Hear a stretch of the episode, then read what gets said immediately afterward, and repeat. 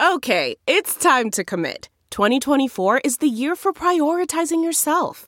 Begin your new smile journey with Byte, and you could start seeing results in just two to three weeks. Just order your at home impression kit today for only $14.95 at Byte.com. Byte Clear aligners are doctor directed and delivered to your door. Treatment costs thousands less than braces. Plus, they offer financing options, accept eligible insurance, and you can pay with your HSA FSA. Get 80% off your impression kit when you use code WONDERY at Byte.com. That's B-Y-T-E dot com. Start your confidence journey today with Byte. Hi, this is Josh Marshall, and this is the Josh Marshall Podcast. We have a special extra edition today, and I, but still, I have my co-host uh, David Taintor here. David, what's up? Hey, how are you, Josh? I'm good. I'm good. I'm really excited about this show because today we have. I was gonna is is it, I should say author Nell Scovell because we're ta- one of the things we're going to talk about is her new book, Just the Funny Parts. But she's not just an author; she's she is a comedy writer, and she basically wrote like half the shows that you watched in the 90s, half the comedy shows, Nell actually wrote the scripts for those show- shows. And then, so here's, so Nell here, Nell, say hello, now. Oh, hello. Hi, how are you? Good. So we're gonna we're gonna talk to Nell about her new book, which is an incredible, incredibly timely book, and we're just gonna talk about a million other things as well. And Nell and I are friends. We've been um, Well, I was I was an early fan of Talking Yes, Points yes, Memo. I, I wrote you a fan email. Well, you know, and we I was going to say we've been we have been privately snarking about everybody for years, right? Like if you were listening to this this episode right now, we totally snarked snarked about you and and and made fun of you by email at some point. well, I I'm mainly a TV writer Right. and book author now, but I started as a journalist, and I still self-identify as a journalist. That's your identity. Yes. Yes. So yes. I don't want to win win But an you write Emmy for award. Vanity Fair. I mean, you you, Well, you I still, still do. are. I mean, I know that's not your primary thing, but you still are a journalist. You still Yeah, you're not still a journalist. Uh, the thing is, though, I'd rather win a Pulitzer Prize than an Emmy. You know, that's like still the thing. I hear you. I Um, hear you. And I never will Yeah. win either, probably. But um, so I stumbled on on your website early on, and I just love the way you came at news through character. You know, it, it it's it's it's funny. We we were um, been working on a, mission statement for the organization, and one of the things I've been trying to capture. You put it in a way that I have not been able to capture, and, and how I have been thinking about it is that we exist. The reason people like novels is because we exist as as individual people and progressions through time. We don't. We don't. Our lives don't exist as concepts, right? We, Right. uh, characters, people who do things and things that move forward over time, and that's always been my sense of like, how do you, how do you cover the news? The news is about people and things they do over. You know, and that, that sounds. Well- sounds obvious, but that's you kind of captured. I need, I need, I need Nell to write our organizational mission statement. Yeah, please do. yeah. Well, what, it was interesting because writing my memoir, just the funny parts, Yeah. from Dey Street Publishing, uh, I needed to find my own voice, and I know that sounds cheesy, but as someone who has written for Now, don't say it because I'm because this is part of. Okay, I, there's a whole secret question I have coming up, so don't. Okay, well, but what I what was interesting in TV characters are always consistent, right? Homer Simpson is always Right. dumb. You know, Gibbs always cares about work. And um, in real life, we're not always consistent. Like I, I tell stories where you know I act very bravely and aggressively, and other stories where I just back right down. Right, And right. and it's hard to reconcile those two. I just hope the Nell character was likable.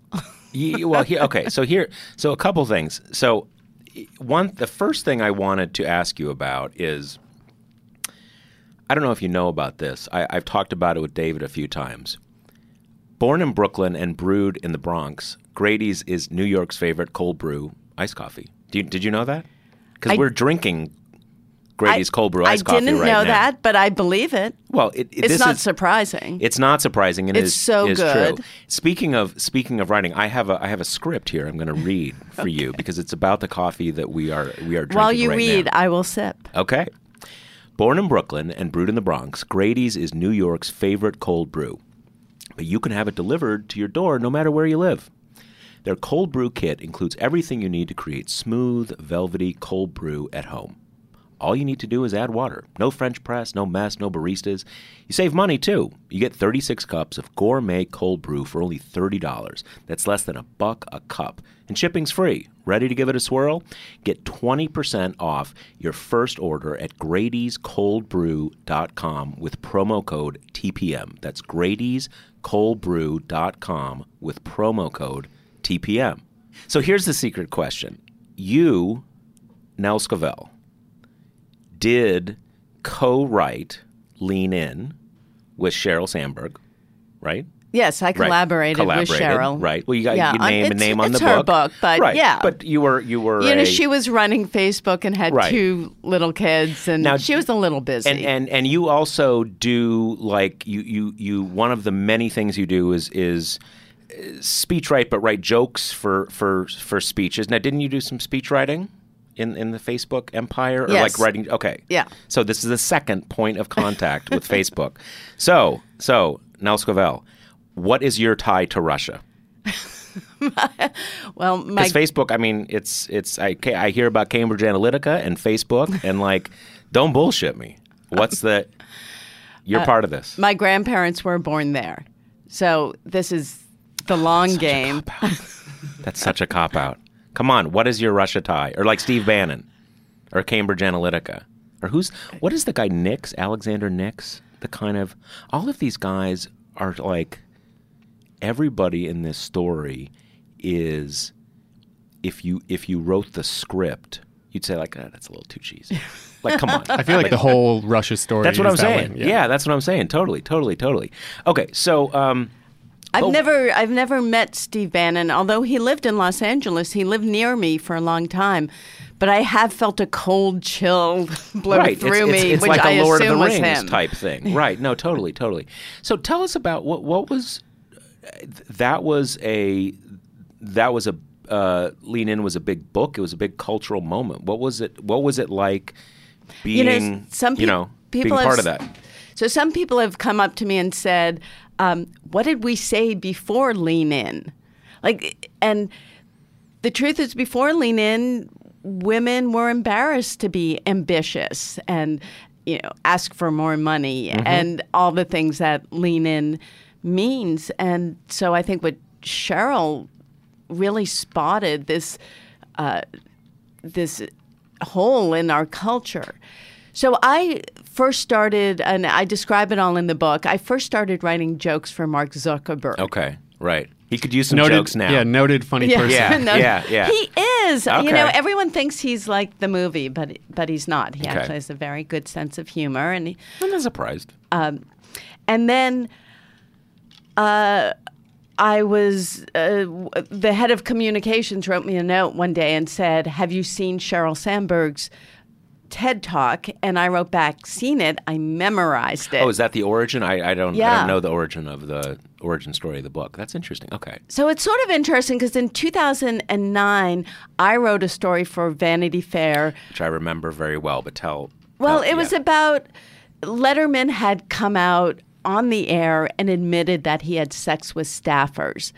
And I saw this moment where I could address sexual harassment at a workplace that I had been in.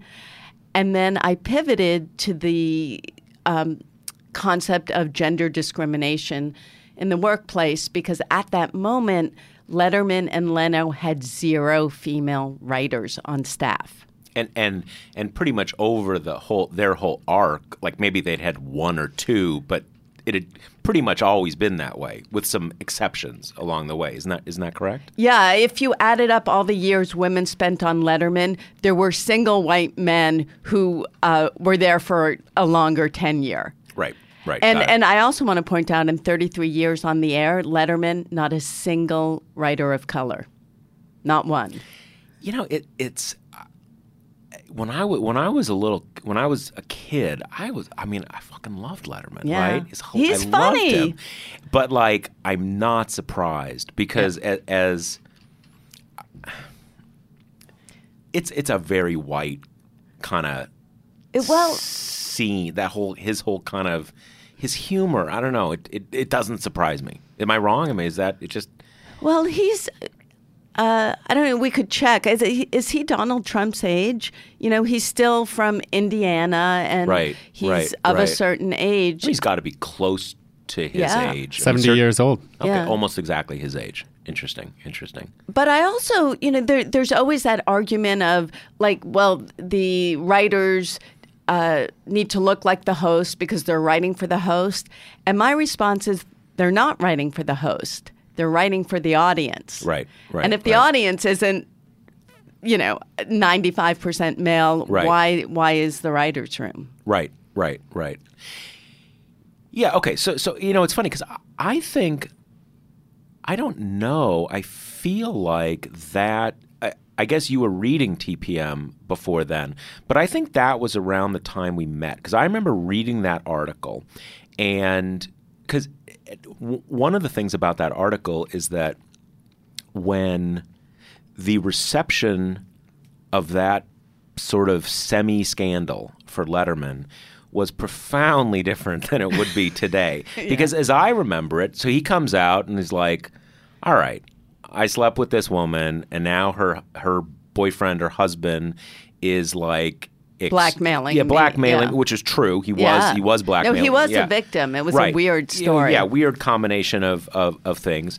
So I'm just going to kind of tell you, I did sleep with this woman. Well, he said I slept with women at Right. work, and the audience applauds and laughs. Yeah, no, it was true. It was it was, and this wasn't like in 1955. This was what is it in 2008 or 2009 or something like that? 2009. And the next day on The View, Barbara Walters defends him and says he's a very attractive man. Where else is he going to meet women except the workplace?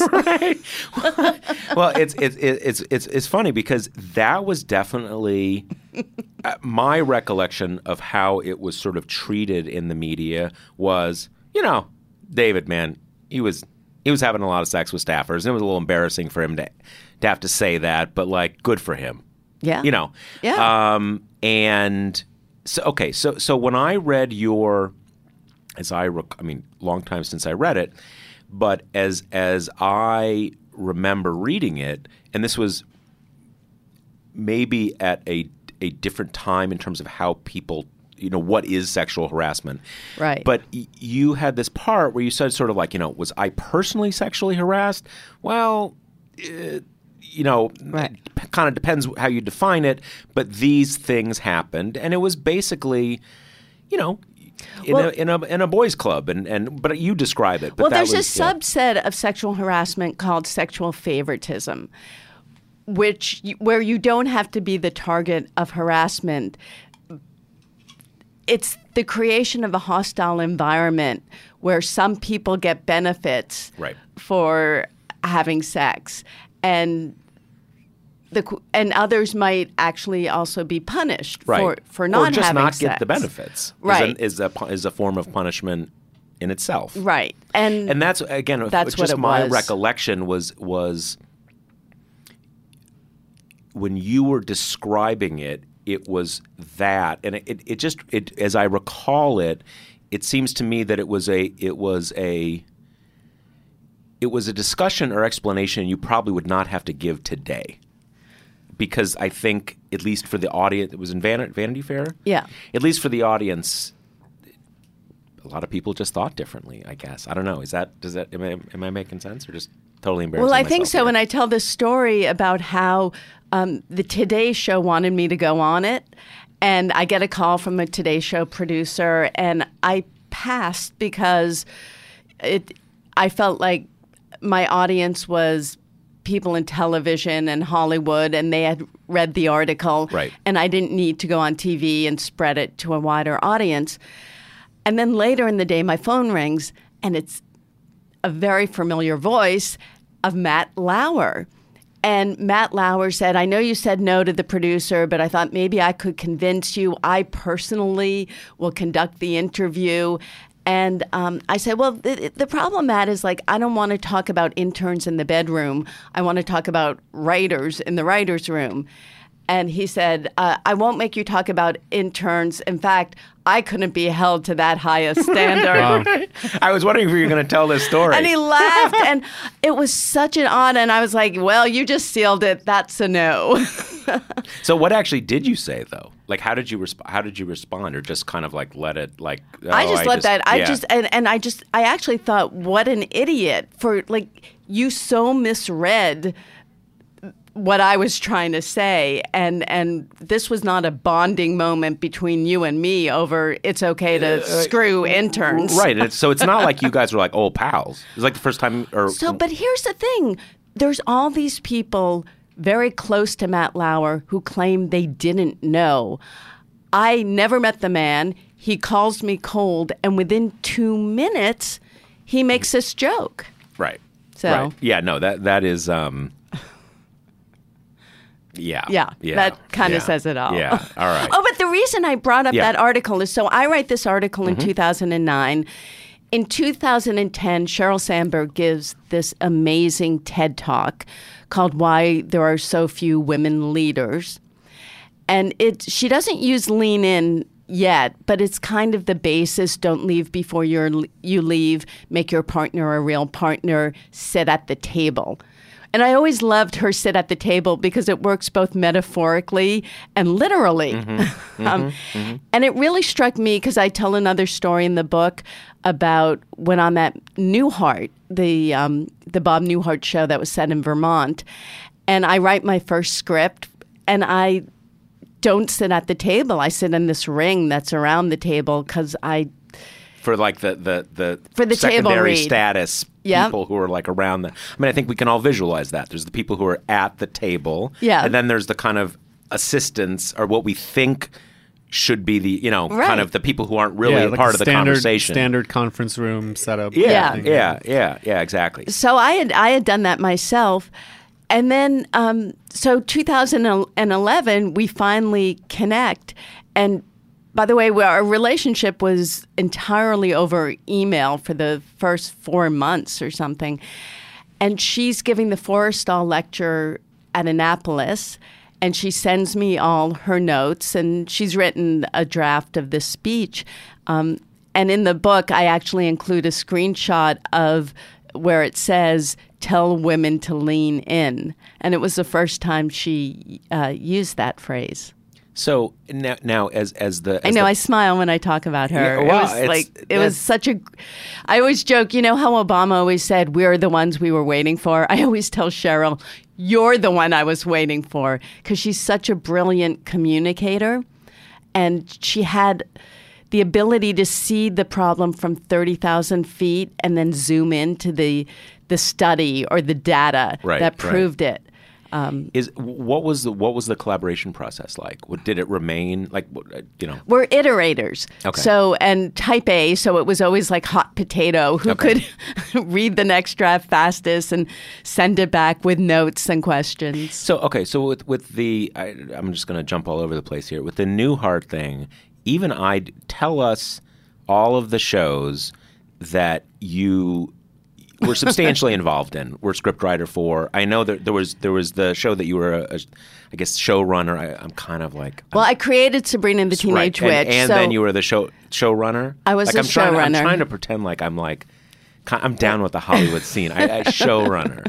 I don't that think was- Da- David wouldn't have known what a showrunner was. Well, that Oh, was come a- on. Oh, come on. that was a made up term that it's only been in circulation maybe 15 years. Well, that's how current I am. yeah. But anyway, your shows. So Oh, okay. Newhart, Sabrina, Simpsons. Simpsons Coach. Do you remember Coach with Craig I Craig do T. remember Nelson? Coach. I didn't know. I didn't know you. Were I worked on involved that for Coach. three seasons.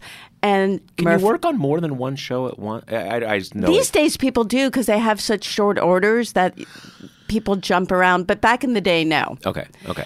Um, and I worked on Murphy Brown. I didn't know that. That's coming back, isn't it? It's It is three shows I worked on are coming back: Charmed, Sabrina, The Teenage Witch, and Murphy Brown. the '90s are alive I didn't and know well. about I didn't know about Charmed. Yeah. I uh, but okay, how how how involved you invented the Simpsons. That that other guy didn't really. Okay, well tell us how what I- was the story of the Simpsons? Well, I did spot the greatness right away. I watched The Simpsons premiere at home and did something I'd never done before and have never done since, which is I called my agent at home and said, I want to write for this show. So I, I was way ahead of the curve. It, it was like ni- 89, 88? Was it, it began? 91? I, re- I No. remember I remember no, you're right. 88. I remember It is in 88. college watching Yeah. it. So it yeah, it can't be 90 it can't be 91.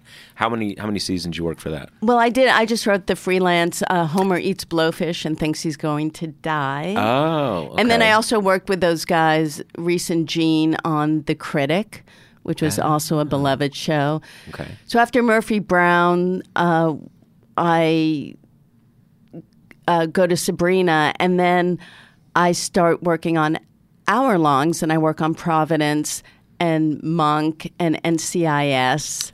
Um, and I sort of Okay. expanded. And then most recently, um, I worked on The Muppets in, when it came back on ABC in 2016.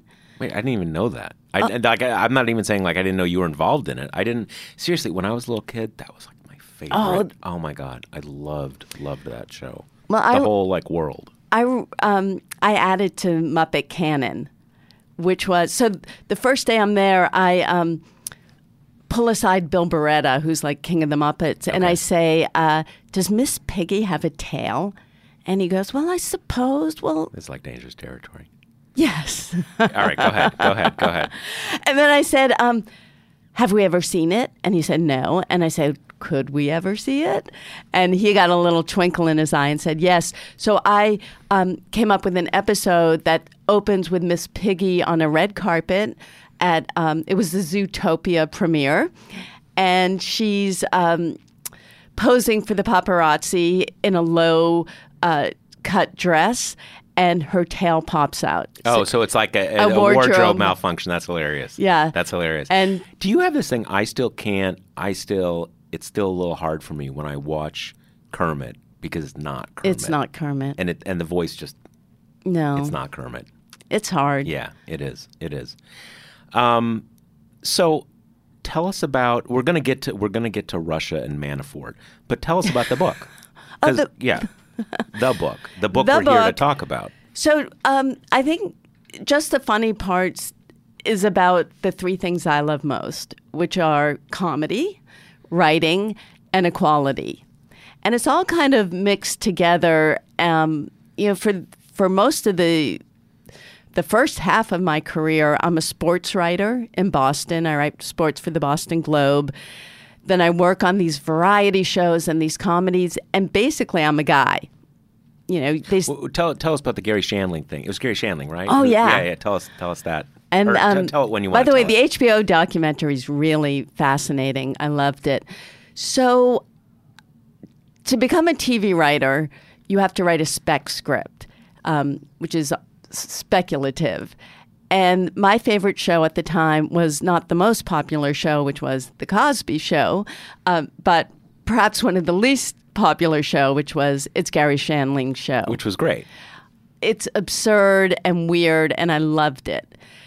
So I sit down, I write an episode. I have an agent from my spy articles, and he sends it over to the show, and he calls me back and says they want to buy it. Awesome. Oh, Yeah. wait, wait. So that's the first script you write? Yes. So Okay. they um, they say they have some notes. They fly me to Hollywood. I meet my hero Garry Shandling, and uh, I'm with Alan Zweibel, and Garry's looking at me quizzically, like, "Who is this person in our office?" And uh, Alan says, "Oh, she's the one who wrote the spec script about the party line." And he says, "Oh, you write like a guy." which was, you know, I think in his mind, the highest compliment you could pay me. Right. Right. Right. And I think it meant I wrote hard jokes. Right. I yeah, I, Yeah. I, I mean, I, yeah, I, I, I think I get what he was, what, what he was saying, what he was trying to say. Um, and then when he died a couple of years ago, I, I wanted to write a piece um, just you know to thank him and memorialize him in my own words. And i realized you know he made so many jokes about relationships and his hair and the way he looked. And i realized he wrote like a girl Right. i mean he was insecure and i mean that as a total compliment no, there's there's a whole there's a whole um, there's a whole. I mean, I was a big Garry Shandling fan. Yeah. Um, and there was a whole theme in his comedy of romantic insecurity, sexual insecurity, and even like sexual confusion, sort of at the, at the margins. Yeah. So yeah, yeah, yeah, yeah. So okay, here's here's the thing: is it because one of the one of the things that the last several years has uh, forced on all of us is a lot of people who I loved as a kid. Turns out they weren't great, right? Right. the Cosby thing didn't really work out. Yeah. Um, so Garry, i was know a i good- grew up listening to Right, cosby's yeah, albums Totally, totally. But Garry was a was a good guy. Was was like we like him. Okay, Yes. good, good. Uh, was a, Yes. good. Say no more. I I, don't want to hear. Yeah, I don't want to. I don't want to. I don't want to hear the fine print. But and like, say- albert brooks is amazing okay, that's good. That's good. I know, good. but it is true. Like sometimes I say, you know, d- don't meet your heroes. Yeah, I mean, some. well, the the thing is with like Cosby is that like, s- say someone like Richard Pryor. There's almost nothing you could tell me about Richard Pryor, and I would say, oh man, I can never watch his comedy again because that's just fucked up. Because Yeah. like the whole thing, like I'm fucked up, like a crazy person, right? Right. But like Cosby, his whole shtick is like I'm the good guy. I'm the family guy. Right. I'm a good guy. You just can't. It, you know what I'm saying? It's it's it's. So this story isn't in the book, but about I don't know five six years ago, NBC actually made a deal with him to come back to television, and I get a call out of the blue from this guy who was his publicist, and he says. Um, Co- Mr. Cosby, I'm sorry, Dr. Cosby is meeting with writers, and we were wondering if you would come in. And I thought, well, that's kind of weird. I don't know how they got to me, but I said, sure. And then he said, oh, Bill will love you. And it totally creeped me out. and it- was And the bef- meeting ended up getting canceled. This was right before. Well, I remember when the first when that thing happened, when it all came out. I remember now that that was part of the sort of the drama of the story unfolding. That he had a new show coming out, Right. And kind of like this is this going to kill his new show? And obviously, yes. Now, Yeah. when when that did you know anything about that stuff at that point? Obviously, not as much now, but was I- that even on the radar? I didn't, but then I, I, and this is in the book, I talk about how William Morris assistants used to tell each other, don't get in the elevator with Bill Cosby. And, you know, they just kept representing him. Yeah, that's, Yeah. that's I. The only thing that worries me, too, about Cosby and Weinstein is their transgressions are so egregious. I Right. do worry that there are men who, like, well, I didn't rape 12 women, so I guess I'm a good guy. right, right, right. Well, and and that is a really good point because uh, obviously people who are true monsters, who are who are like predators over many many years, that is horrible. But the bigger thing is lower grade predation that is far more pervasive, Right. and that's Which is one of the reasons why I feel very strongly that we can't just wait for victims to step forward, that all these networks should be hiring independent teams to just go to, I would say, the, um, the highest rated shows and, and do some performance reviews. Hollywood never does those. You know, and do exit interviews. If someone got fired, maybe maybe they there's a reason uh, that's not their fault that they Right. did. I mean, I don't. Do we expect anything like that to happen? Um, Well, yeah. let me phrase it Yeah. differently. I know that there is. Isn't there some like? Well, if I wish there were a lawsuit, maybe maybe if people felt that they would be on the hook. Right, right. Well, isn't I thought that there was I thought that I thought I heard something about some group of like Hollywood bigwigs Yeah. has created some organization that is supposedly doing some kind of self-policing or something. Am I? Do you? Yeah, do you- there's a commission headed by Okay. Anita Hill. Okay, th- right. uh, that's what. I'm thinking. That's what I'm thinking. of. Well, we'll see what happens. right. I like the inclusion rider. That's cool. Is is is that um, new? Is that like? It is, and it's Stacy Smith who runs the Annenberg Inclusion Institute. Full disclosure, I'm on the board.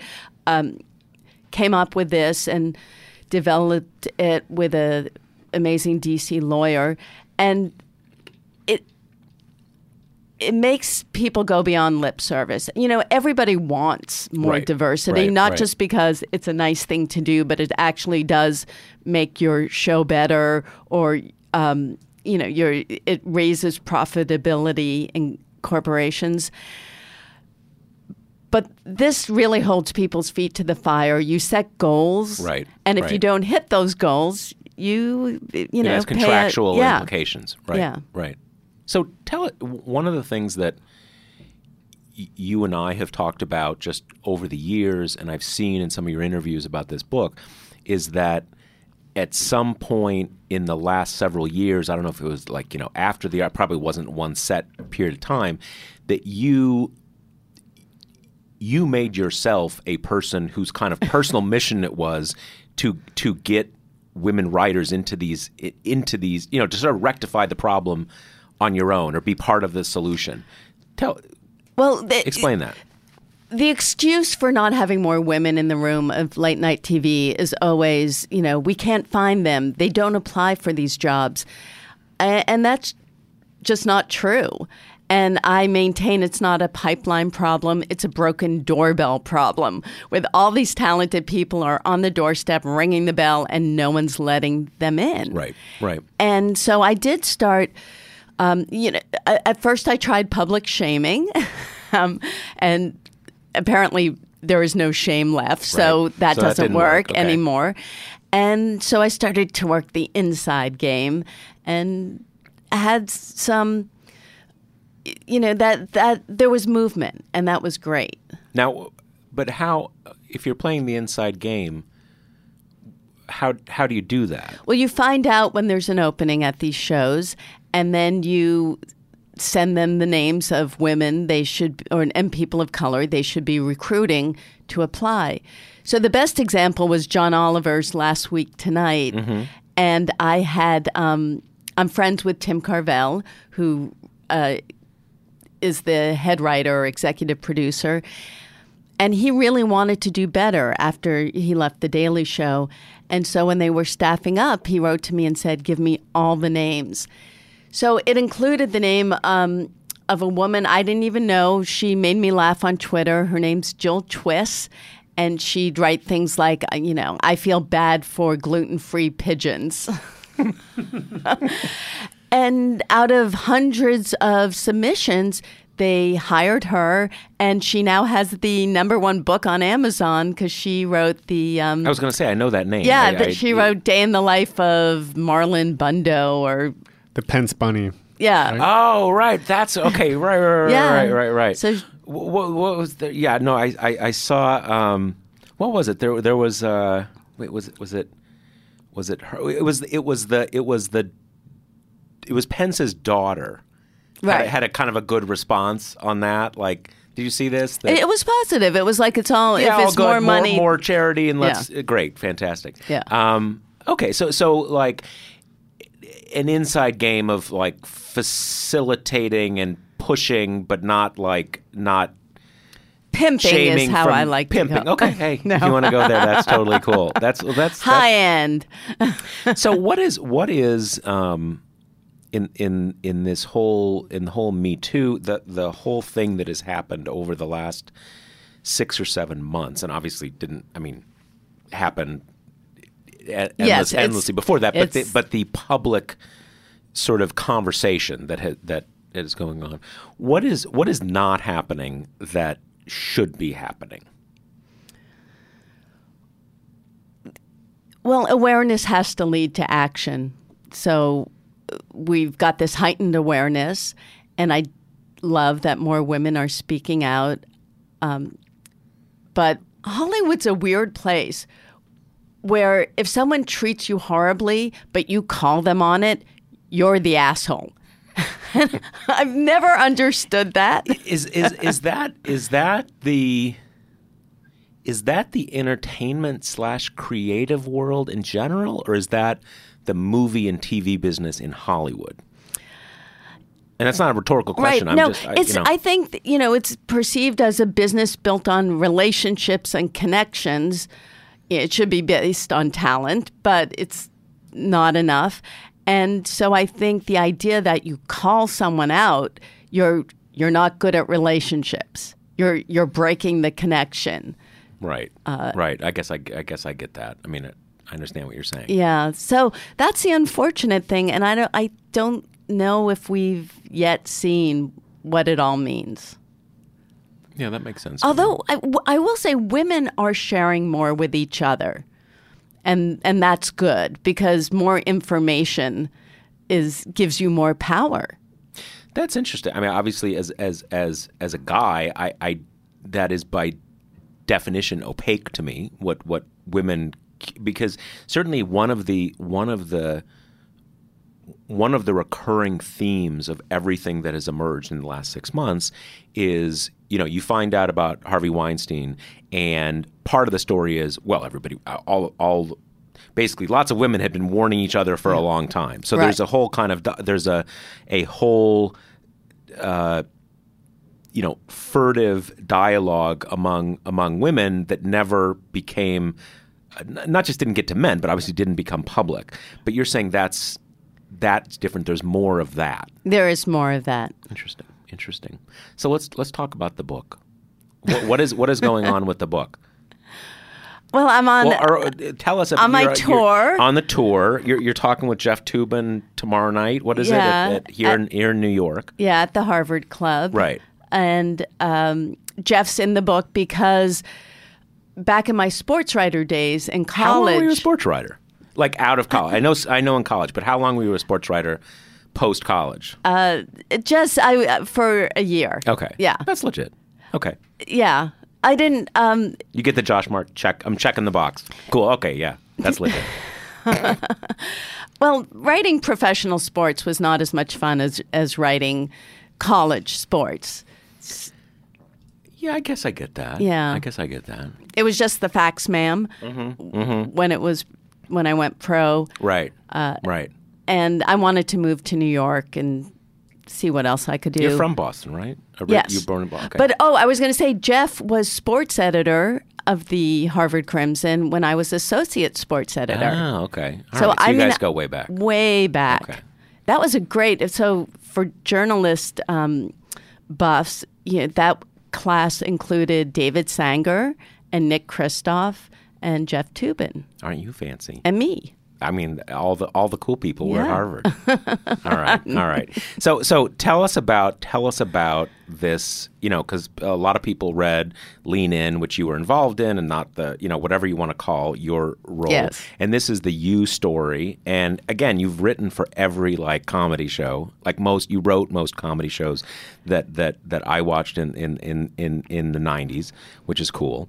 And but this is again the story of you know this incredibly male profession and your effort to exist in that profession. Obviously you, you've been extremely successful but also to try to make change and and and uh, make a dent in this culture that female comedy writers were were sort of uh, prevented from entering in many many cases. So so how do you tell that story? Is it is it like give us the thing? Is this like a narrative, like the Nell story, or like you know how's Well, that- I how's it created. work? Uh, there's a structure around a joke that someone told me when I was working at Coach, which is the four stages of a Hollywood writer's career.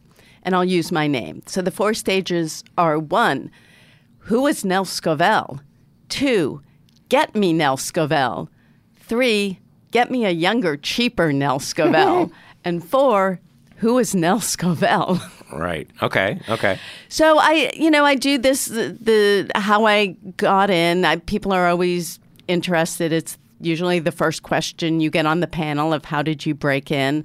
Um, and I actually always tell people that's a terrible question because it's it's not how, it's why, and the why is because you wrote a lot and put it into the world for people to see. Okay. I, first, at first, I was thinking like, what, what, what, what is, what is Nell talking about here? so not, not like what connection did you Right. pull to get in, but kind of like I was good enough, and therefore I succeeded. Well, I I tell this piece of advice, which is the only way to move forward creatively is to allow yourself to be judged. And because it's not what you start and it's not even what you finish, it's what you put out for the world to see. And I think all writers, you know, you're insecure and it's not fun to be judged, but that's what's necessary. You know, it's funny. I, I, I've been I've been for a couple days been sitting on an email. So I have to I have to write this person an email, and there's nothing like bad about. There's nothing Yeah. negative, but I have a kind of stage fright. Just Oh, that's because of the nature of the conversation. Um, so, and, and I keep like, like I was going to write that last night. What happened? so it's kind of the same thing. Like I don't want to be judged, right? So, okay, awesome, awesome, awesome. So, So yeah, and and then um, like I said, you know, being female's not really a huge part of it because like I there's a chapter about how we wrote my Simpsons episode or how that came to be and all the different stages and you know my gender doesn't factor into it. I included um, there was a tag that had to be cut for time and the simpsons people were gave me permission to print that so it's sort of fun because there are all these loose ties in the fugu episode um, and they actually were going to be tied up got it, got it, got it. Okay, okay. so and then uh, it gets a little trickier as I get older and I have two kids and um, there's a chapter about directing because I've directed two movies and what that was like. Which I didn't. I'm not sure I knew They're this. cable movies, one Okay. for Lifetime and one for Showtime. and and what can are they shall not speak their name? What what?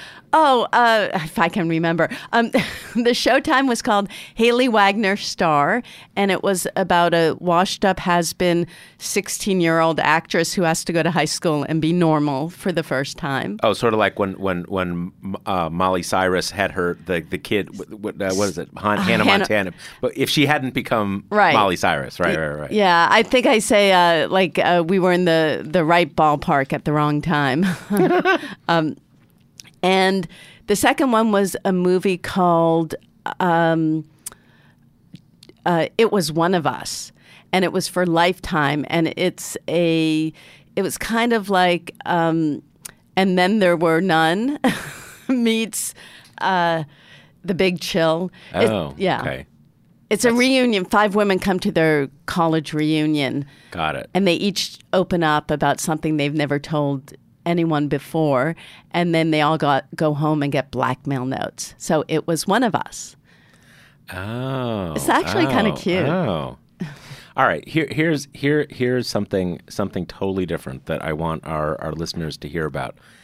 You have written jokes for a president of the United States, and it's not Donald Trump. so tell us about that. That's this is public, right? I'm not. Yeah, like, yeah, not- yeah. So okay, I'm, there's a chapter, and I'm from Newton, Massachusetts, which is arguably the most liberal city and the most liberal state. So writing for Barack Obama was really a highlight of my life. Yeah, no, totally, totally, Yeah. totally. So, And- so tell us about how that how that works, though. Uh, well, I had written some some jokes um, when for the Facebook people when the president visited, and Oh, to kind of soften him up. well, one was like, um, "We're so happy to have him here. He's um, got a, a large Facebook following, half a million more followers, and he'll be tied with SpongeBob SquarePants." All right, that's good. Well, they wrote me back and they Right. said, We're trying to honor the president, not roast him. But Sheryl showed that joke to Jon Favreau, his head writer. Who's the pod save? Who's the Pod big pod, Save- yeah. uh, king of podcasts now? Right. Okay. and a an amazing, lovely, smart, funny man. And he understood that like this joke would work if the president said it, right. Because it's very right. self-deprecating. Yep. Yep. yep.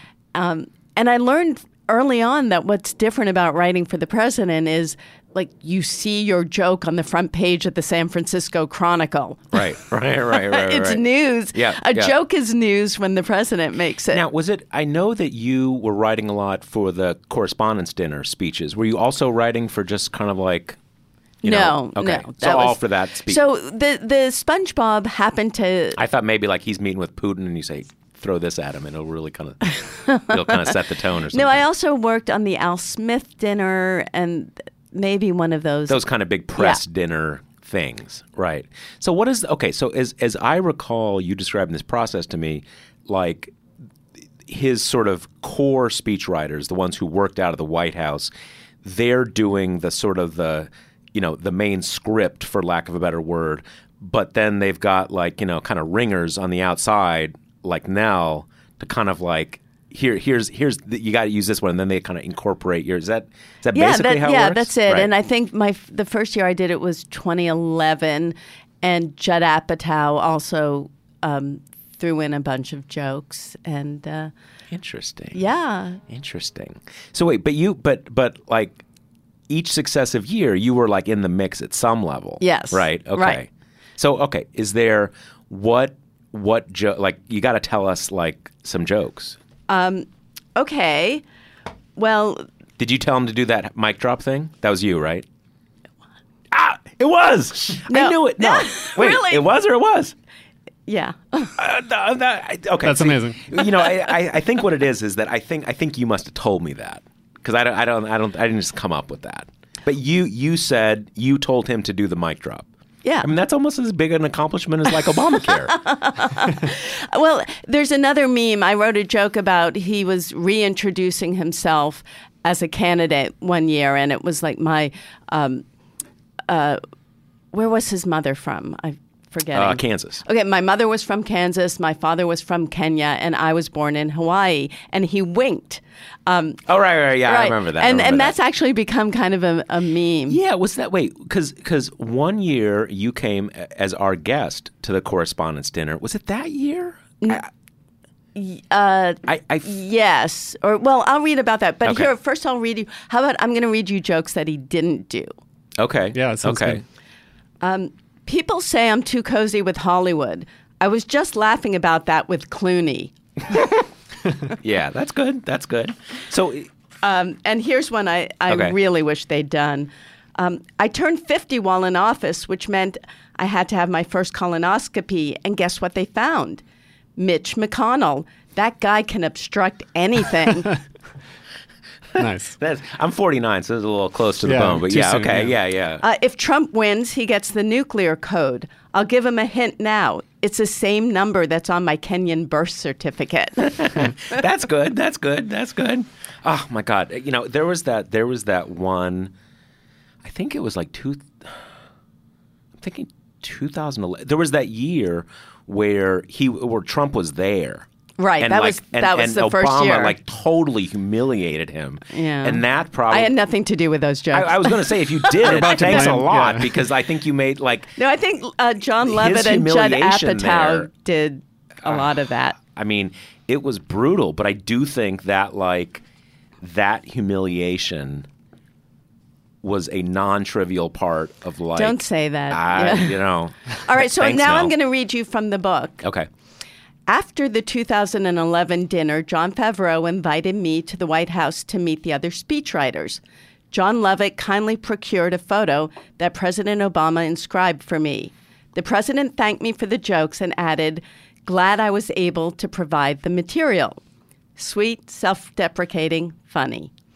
Each year, I look forward to contributing to that April evening so much that starting in early March, I'd check my email nervously every morning, hoping for a note from the White House. Each year, I sweated it out, and each year the email would arrive.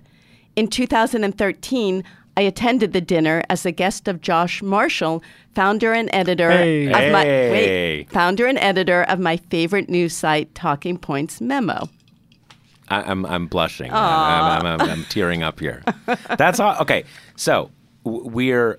We we we're, we're we're getting towards the end of our show here. So you so let's we we we would be missing an opportunity if we didn't hear what you're thinking about the big news of the day, which is obviously that our president works for Vladimir Putin and um, he's first going to sell back Alaska and then sell sell us to, to Russia. So, ser- in, more seriously, even though that's probably true, um, what, what what do you make of this Manafort stuff? The latest. Here's how we know the president is not an honorable man. I was going to say there's a there's a long There's a list lot, here. Okay, but- I'll, I'll let you go forward. Yeah. If he were, I think Paul Manafort would be would be drinking poison this evening because he would know that the president and his people would take care of his wife and his daughters. It- it- right? That's how it's supposed to work. Wait, is okay. So I'm trying to think in the uh, because I'm thinking of the Godfather scene. Yeah. Where that okay, that is. po- I was thinking that guy. I thought, doesn't that guy slit his wrists?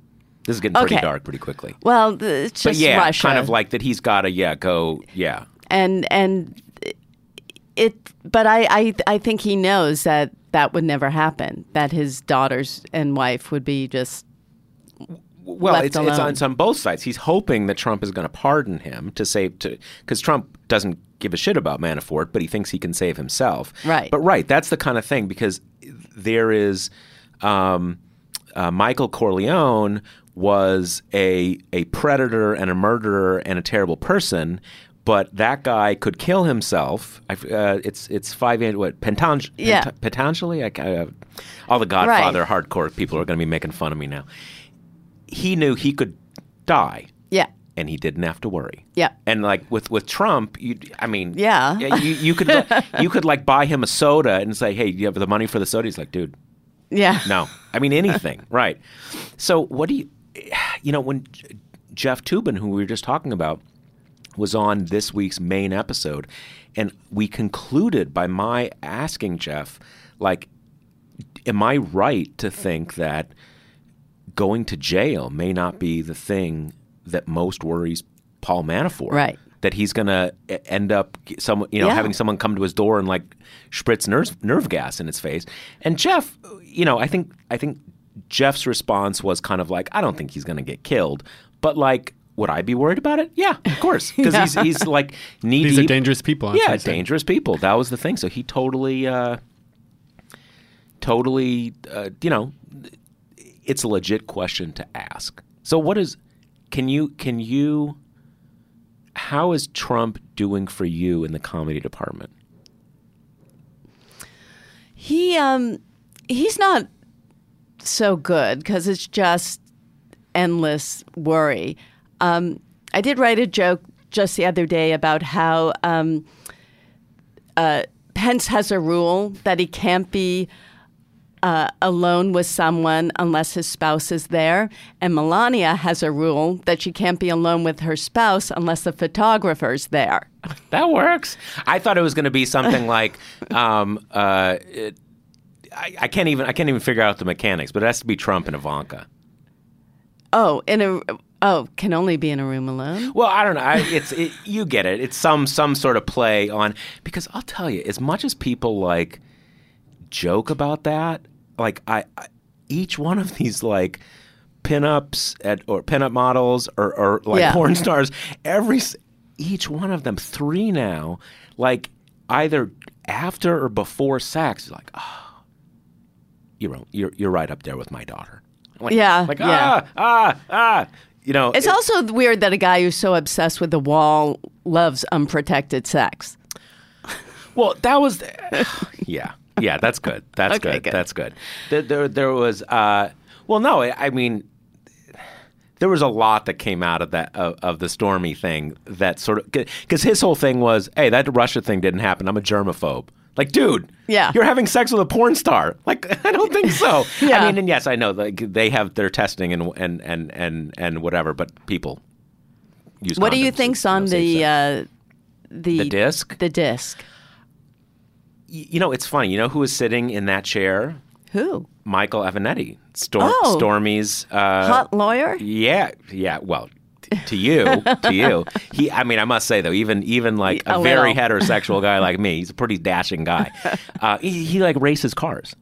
He he he he's a he does car racing. Yeah. Yeah. So anyway, um, you know, my best guess is that it's screen grabs of texts. Oh. I mean, yeah. maybe it's a dick pic. I mean, it wouldn't surprise me, but Could it?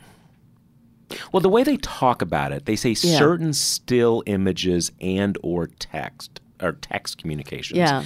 and I think you're right. That that makes sense. because those are still images, or Yeah. maybe like since it was 2006, it's not like now where you just on your iPhone you do a screen grab. So maybe you hold up your your your thing. You know what I mean? That kind of Yeah, what were cell you- phone. Yeah, I'm just saying, like cell phone photos were a totally different thing back then. It's like it's not like the cameras we carry around all day, every day now. Yeah, so I that's my best guess that it's that it's them texting with each other and that and that the way you would take a record of a text is you would take a picture of the text. So that's my best guess. The other thing, did you see the story that Seth Rogen said he knew about Stormy and Trump 10 years ago because she would talk about it? I saw the headline where Yeah. he said she told me about it at the time. So- was there more that he said there? no, but I, I sort of assume maybe she grabbed her own photo of him. I mean, sh- I, I am by no means saying there aren't that the real goods are not there. I'm just kind of I always as a journalist think about the minimum plausible possibility. And the way that the the way that the agreement is written, clearly there's a picture of something, right? And my, my that is again the I think the minimum plausible explanation. But I I mean, Like, for example, I hate getting in Trump's head, but I could see you should wear protection. a photo of them looking in the mirror. Her tops, she's bare breasted. Right. He's behind her. Right? Because, and he's.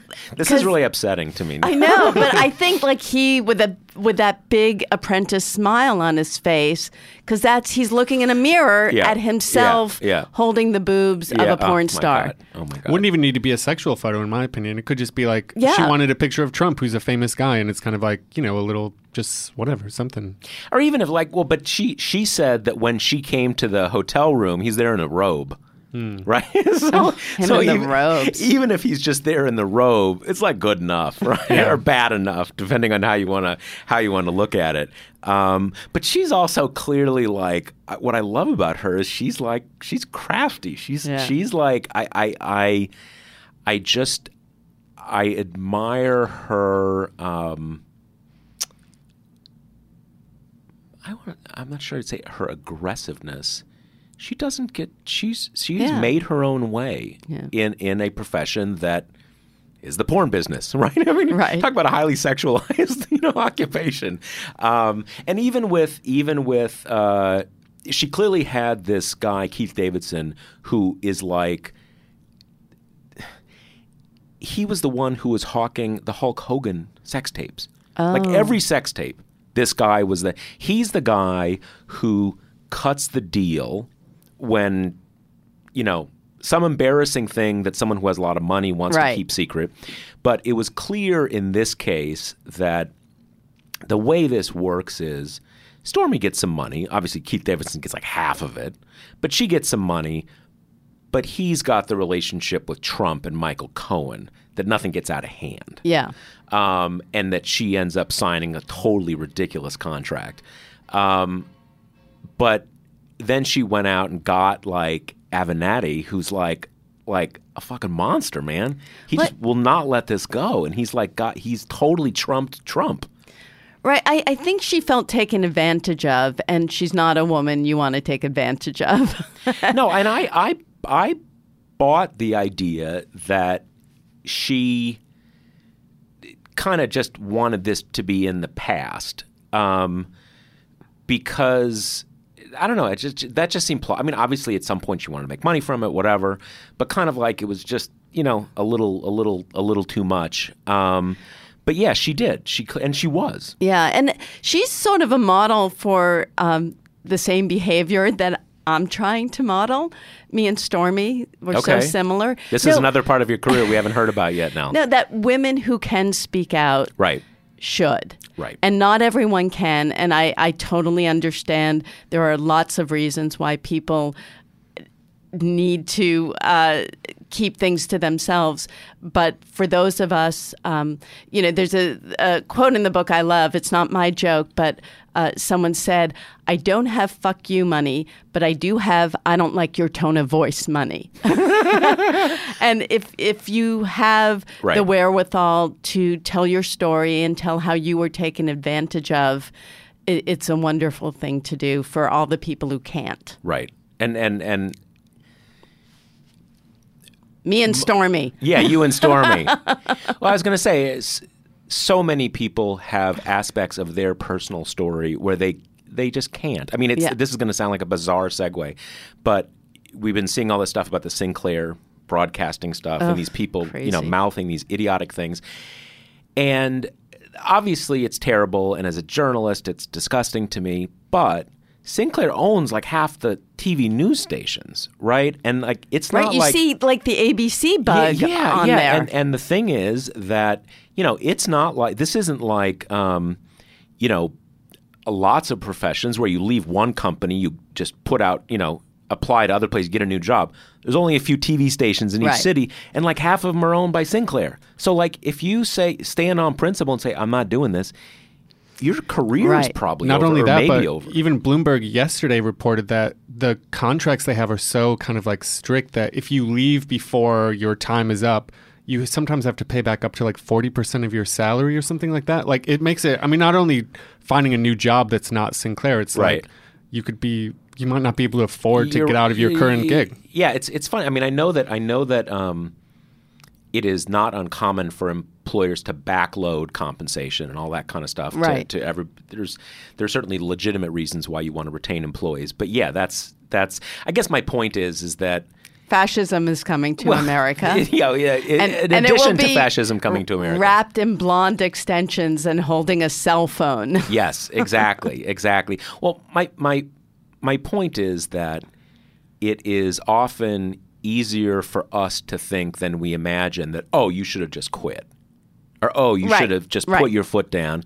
You should have, but like you've got a family. Yes. And you're the sole breadwinner and it's it's harder than it's than it than it seems and and and in all sorts of in in so many parts of life that is the case and certainly in what we're talking about here Right. not everybody can can tell their story so for people who can they really need to Yes, okay we're trying. yeah so are you you're still in the how long how much longer does the book tour go For a while. or is it sort of like a you know, Dylan there- endless endless tour kind of thing?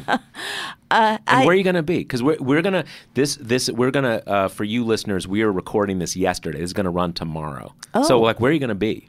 If people want to come and meet you, talk about the book, Oh, I'm sign trying to think. book. I, I am. I'm doing um, a discussion at the Commonwealth Club with Kara Swisher. Okay. In a couple of weeks. Cool.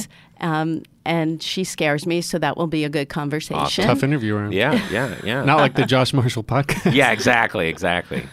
Total pushover. Uh, and then LA Times Book Festival, Okay. and doing something at Powell's in Portland because I have a son who goes to Reed. Oh, So Cool. like I didn't know he went to Reed. the eldest son goes to Reed. That's like that's like um, w- I always I always well, he he's going to like a liberal place. yes, he is. yeah. yeah. All right. So we, the the the Massachusetts thing had a deep imprint, and and you're all kind of you're you're yeah. It's Yeah. it's genetic. Okay. So you're going to be all over the place. So you can if if people can if if you want to, obviously, you want to go buy the book, and you can just go on Amazon. Um, Right. even, even though Amazon is a, is a terrible Or you can go to nellscovell.com and it will give you lots of options Right. for And you- buying the book. The Audible's great. I didn't do it. So if you're listening Oh. to my kind of flat deadpan voice and going, ugh, uh, but um, Amy Hone, who's a wonderful Broadway actress, very funny, Cool. did that. Well, but, and you can just Google Lots of jokes. and- It's really funny. Yeah, it's it's a it, it is a great book, and I absolutely this is someone I absolutely love and who is hilarious, and um, you should go out and buy it. And thanks for coming on the show. Oh, it's my pleasure. By the way, I bumped into the Axios guys and I was telling them about the book, and Yeah. they said, "Oh, well, maybe we'll do something on it." And then I remembered I actually literally say Talking Points memo is my favorite Yeah, I mean, source of I mean, news. yeah, of course, of course. And so I was like, "Let's hold back sending them the book." Yeah, exactly. totally, totally, totally. Well, thank you so much for coming on. Um, you know, Thank you. As I hope you like that coffee, because you know what I what I what I need to remind people of is that this episode of the Josh Marshall podcast was brought to you by Grady's Cold Brew, the, uh, which is like the best So good. It's so good, like the best coffee. And here's the thing get 20% off your first order at Grady'sColdBrew.com. That's Grady'sColdBrew.com with promo code TPM. We will talk to you on Tuesday.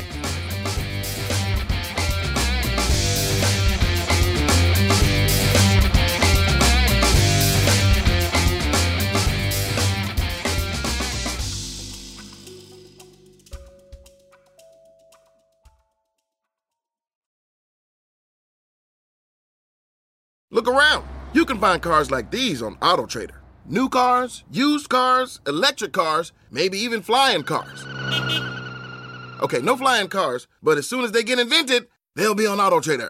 Just you wait. AutoTrader.